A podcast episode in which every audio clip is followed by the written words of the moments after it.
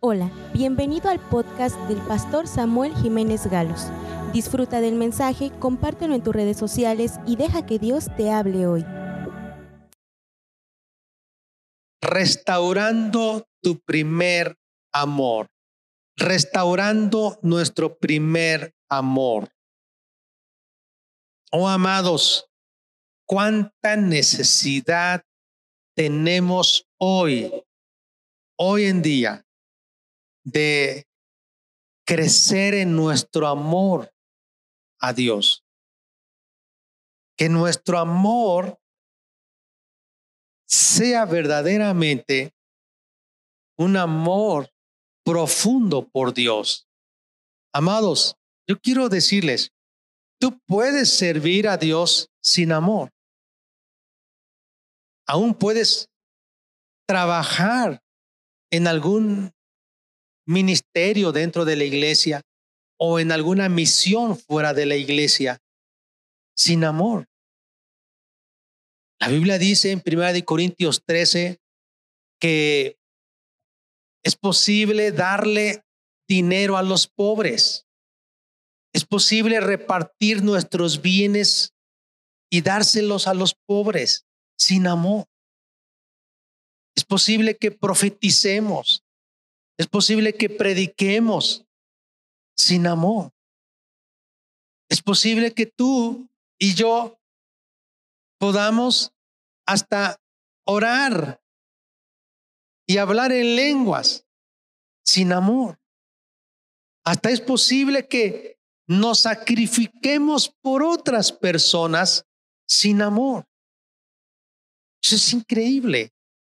¿Cómo es posible que tú puedes dar tu vida, dar tu dinero, dar tu tiempo, hacer bien a los demás, pero sin amor?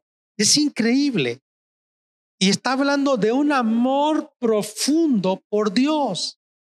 Un amor profundo por Dios. Quiero que me acompañes a Primero de Reyes 18, y dice el versículo 20. Entonces Acab convocó a todos los hijos de Israel y reunió a los profetas en el monte Carmelo. Y acercándose Elías a todo el pueblo, dijo, ¿hasta cuándo claudicaréis vosotros entre dos pensamientos? Si Jehová es Dios, seguidle. Y si Baal, id en pos de él. Y el pueblo no respondió palabra. Esta historia se remonta aproximadamente en el año 800, alrededor del 800 antes de Cristo. El pueblo de Israel, un pueblo bendecido por Dios, un pueblo que había visto milagros, maravillas hechas por Dios. Un pueblo que había sido instruido en la ley de Dios. Un pueblo que tenía una historia de un pasado con la presencia y la visitación de Dios era real. Ellos eran el pueblo escogido de Dios. Sin embargo, había en ese pueblo, en esa nación, en ese país, había idolatría. Ellos estaban luchando entre dos pensamientos. O es Dios o es Baal. Y estaban batallando. Es decir, Dios no era el centro de sus vidas. Dios no era el objeto único de su fuerza, de su pensamiento, de su adoración. ¿Están conmigo, hermanos? ¿O se están durmiendo? ¿Están conmigo? ¿Pueden alabar a Dios? ¿Pueden decir gloria a Dios?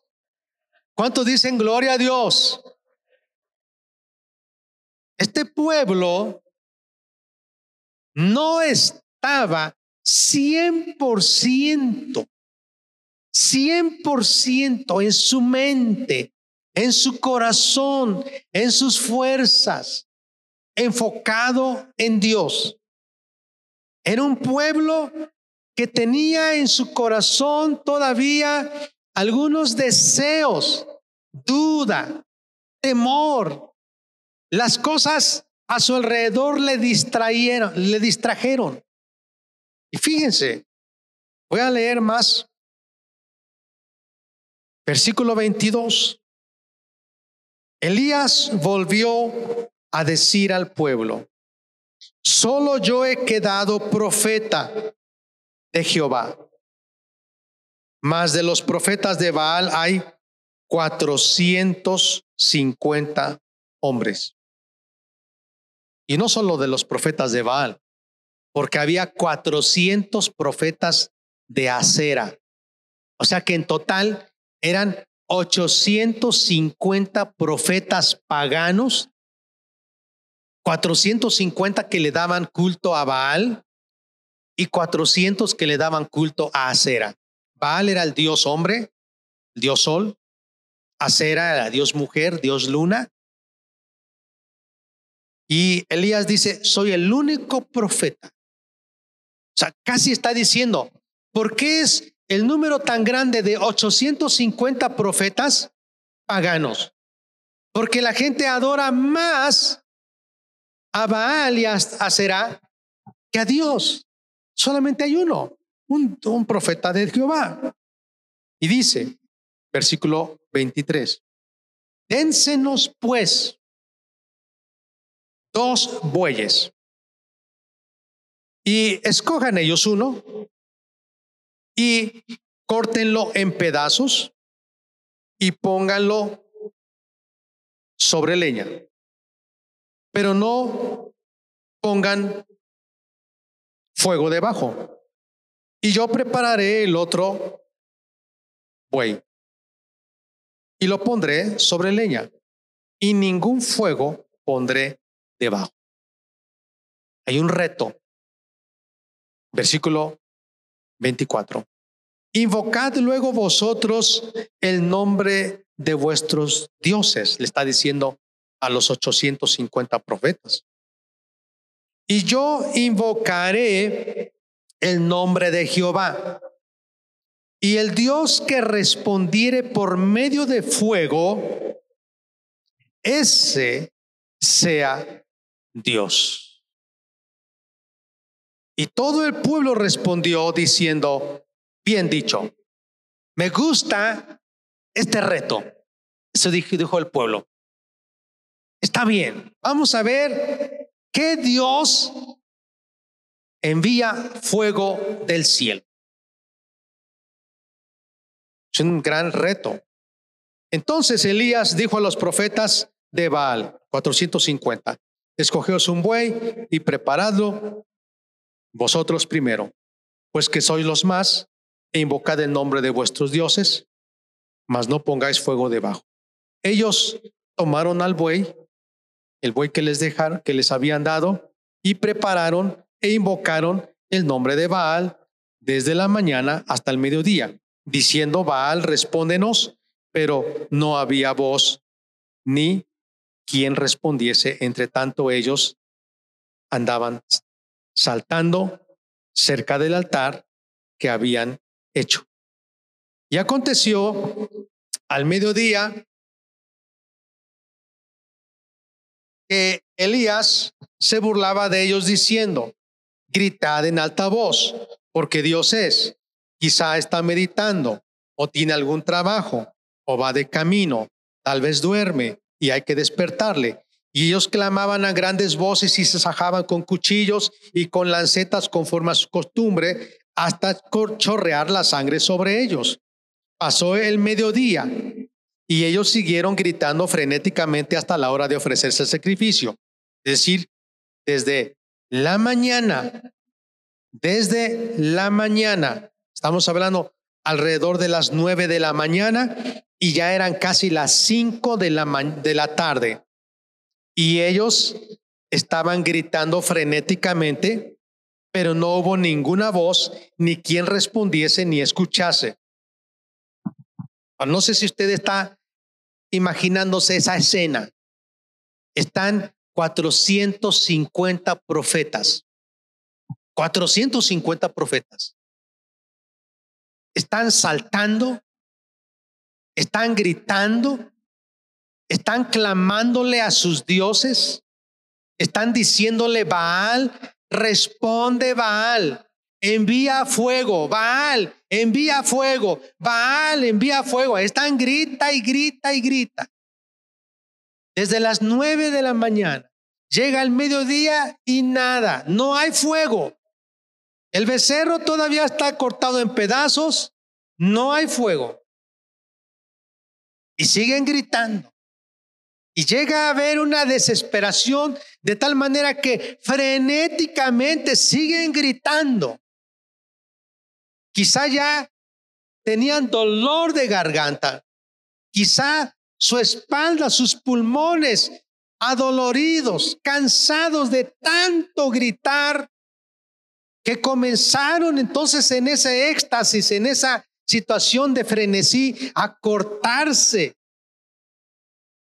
sajarse, dice, para chorrear sangre. Y así entonces su Dios viera que ellos estaban sufriendo y seguían clamando, contéstanos, respóndenos, envía fuego. Pero no había. ¿Sí van conmigo, hermanos? ¿Están conmigo? ¿Cuántos dicen amén? ¿Alaban a Dios? Alabe a Dios. Mire, entonces Elías, fíjense lo que hizo. Les dice a todo el pueblo, acérquense a mí. Y todo el pueblo se le acercó y él arregló el altar de Jehová que estaba arruinado. Y tomando Elías doce piedras conforme al número de las tribus de los hijos de Jacob, al cual había sido dada palabra de Jehová diciendo, Israel será tu nombre, edificó con las piedras un altar en el nombre de Jehová.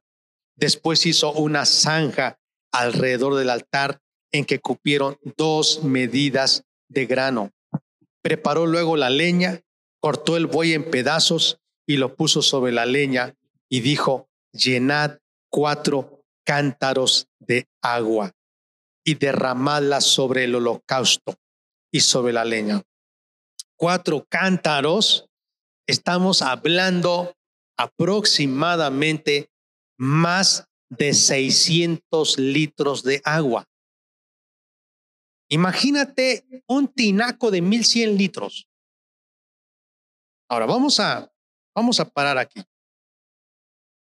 Yo no sé cuántos de ustedes se han sentido que oran a Dios, pero no hay respuesta. Claman a Dios, pero como que Dios no les escucha. Yo sí me he sentido muchas veces. Que le hablo a Dios y le pido Dios, responde, contesta y nada. No hay respuesta. Y muchas veces hasta he levantado mi voz y he empezado a gritar, Padre, en el nombre de Jesús, yo te pido. Y no hay respuesta. Y no hay respuesta.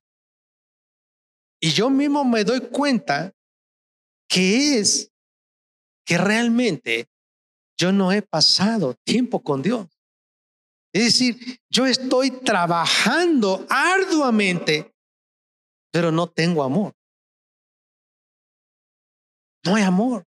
Casi, casi como que me siento cuando Dios me dijera, ¿quién eres? Porque no te conozco. De vez en cuando me visitas, ¿quién eres? Tanto te esfuerzas, gritas, hasta quieres postrarte, quieres clamar. Yo no te escucho. ¿Quién eres? Ahora no es que Dios esté lejos. El problema es que estamos tan lejos que en un momento de dificultad, en un momento de crisis, es cuando entonces nos queremos acercar a Dios, pero estamos tan lejos que las oraciones que hacemos no son oración, oraciones guiadas por el Espíritu Santo. La Biblia dice que el Espíritu Santo es el que intercede por nosotros al Padre, porque el Espíritu Santo sabe cuáles son los deseos de Dios, porque el Espíritu Santo sí sabe qué es lo que Dios nos quiere dar, y no lo que yo esté pidiendo, sino lo que Él quiere darnos. Así que, mire, Elías pide que todo el pueblo se acerque, arregla el altar, pone piedras, las ordena, edifica un altar ahí, hace una zanja alrededor, prepara la leña, corta el buey en pedazos. Y dice el versículo 34, y dijo, llenad cuatro cántaros de agua y derramadla sobre el holocausto y sobre la leña. Y dijo, hacedlo otra vez. Y otra vez lo hicieron.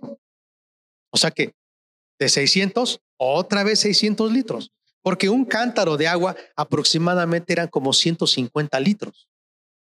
Bueno, hay variaciones, pero más o menos. Entonces, otra vez, dice, y les dijo, bueno, otra vez. Y lo hicieron la tercera vez. De manera que el agua corría alrededor del altar y también se había llenado de agua la zanja. Y cuando llegó la hora de ofrecer el holocausto, se acercó el profeta Elías y dijo, Jehová, Dios de Abraham, de Isaac y de Israel, sea hoy manifiesto que tú eres Dios en Israel y que yo soy tu siervo y que por mandato tuyo he hecho todas estas cosas. Respóndeme, Jehová, respóndeme para que conozca este pueblo que tú, oh Jehová, eres el Dios y que tú vuelves a ti el corazón de ellos. Entonces cayó fuego de Jehová y consumió el holocausto, la leña, las piedras y el polvo, y aún lamió el agua que estaba en la zanja. Y viéndolo todo el pueblo, se postraron y dijeron, Jehová es el Dios, Jehová es el Dios. Entonces Elías les dijo, prended a los profetas de Baal para que no escape ninguno. Y ellos los prendieron y los llevó al Elías al arroyo de Sison y allí los degolló. Qué historia tan hermosa. Pero yo quiero decirles, el capítulo 17 nos dice algo. Vive Jehová Dios de Israel, en cuya presencia estoy. Esta era la frase de Elías, en cuya presencia yo estoy. Elías era un hombre que amaba a Dios. Un hombre que pasaba tiempo en comunión con Dios. Así que al considerar la historia del altar restaurado por Elías, podremos ser animados a renovar nuestro amor por Dios. Vamos a ver algunos elementos que yo encuentro aquí. Primero, Elías tuvo que restaurar el altar porque dice que estaba en ruinas. ¿Cuántas veces tú, tú te has sentido arruinado? Que ya no hay de esperanza. Hay desorden en tu vida. ¿Sabes qué es ruinas? Algo que estaba parado y se cayó. Que está echándose a perder y que está desordenado. ¿Cuántos de ustedes, por causa de la pandemia, comenzaron a perder orden en sus vidas? Amados, el primer aspecto que yo encuentro aquí, si tú quieres que envíe fuego Dios y avive tu corazón, porque realmente es eso, tú tienes que ser avivado por el fuego del Espíritu Santo para que entonces tu amor esté encendido. Esa es la definición. Entonces yo trabajo, yo no ando haciendo cosas malas, yo sigo fiel en lo que he creído, sí, pero no estás avivado. Tu amor primero ha menguado. Es decir, no estás avivado. No estás avivado. Dice la Biblia que lo primero que hizo Elías fue restaurar el altar que estaba en ruinas. Muchas cosas que con la pandemia cambiaron, pero no me ayudaron a ordenarme.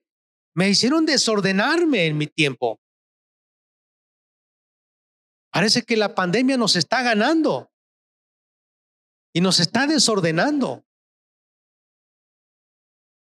Yo quiero animarle a usted hoy, porque eso es lo que yo he visto en mi vida y el Espíritu de Dios me habló, mira hijo, lo que a ti te está pasando es lo que le está pasando a mi iglesia.